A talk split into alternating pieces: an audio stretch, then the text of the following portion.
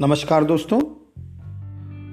परम पूज्य गुरुदेव श्री श्री रविशंकर जी के आज सौवें ज्ञान पत्र को हम सुनने जा रहे हैं। तो आप सबको बधाई हो कि हम लोग धीरे धीरे इस पुस्तक, सच्चे साधक के लिए एक अंतरंग वार्ता के सौवें ज्ञान पत्र पर आ चुके हैं।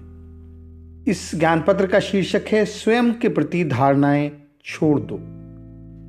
देखिए, ये जो आज का ज्ञान पत्र है, ये हमारे खुद के विकास के लिए, स्वयं के विकास के लिए बहुत महत्वपूर्ण है, क्योंकि हमारी एक बाधा है स्वयं के प्रति धारणा। तो आइए ज्ञान पत्र सुनते हैं। किसी ने गुरुदेव से कहा कि, गुरुदेव, सबको खुश कैसे रखें? गुरुदेव बोले, बिकम मी। मेरे जैसे बन जाओ। बोले, हम आप जैसे कैसे बन सकते हैं? तो गुरुदेव कहते हैं कि तुम्हारे और मेरे बीच केवल तुम्हारे द्वारा अपने लिए निर्धारित कर दी धारणाएँ हैं। आपके कंसेप्ट हैं, आपके परसेप्शंस हैं। आपकी खुद की ही धारणाएँ आपको मुझ जैसा बनाने में बाधक हो रही हैं। अपने विषय में आपके विचार, चाहे वो अच्छे हों या बुरे हों, ये दोनों ही दुख के कारण हैं।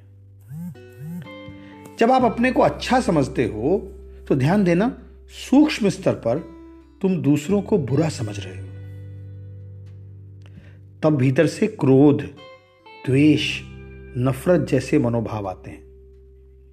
और उधर जब तुम अपने को बुरा समझते हो तो तुम्हारा मन क्षुब्ध हो जाता है, नाराज़ हो जाता है, और फिर से वही मनोभाव औरों के प्रति क्रोध आता है, द्वेष आता है। अब तुम यदि अपने को अच्छा समझते हो तो ये तुम्हारे लिए एक समस्या है। और जब तुम अपने को बुरा समझते हो तो ये तुम्हारे लिए एक और बड़ी समस्या है।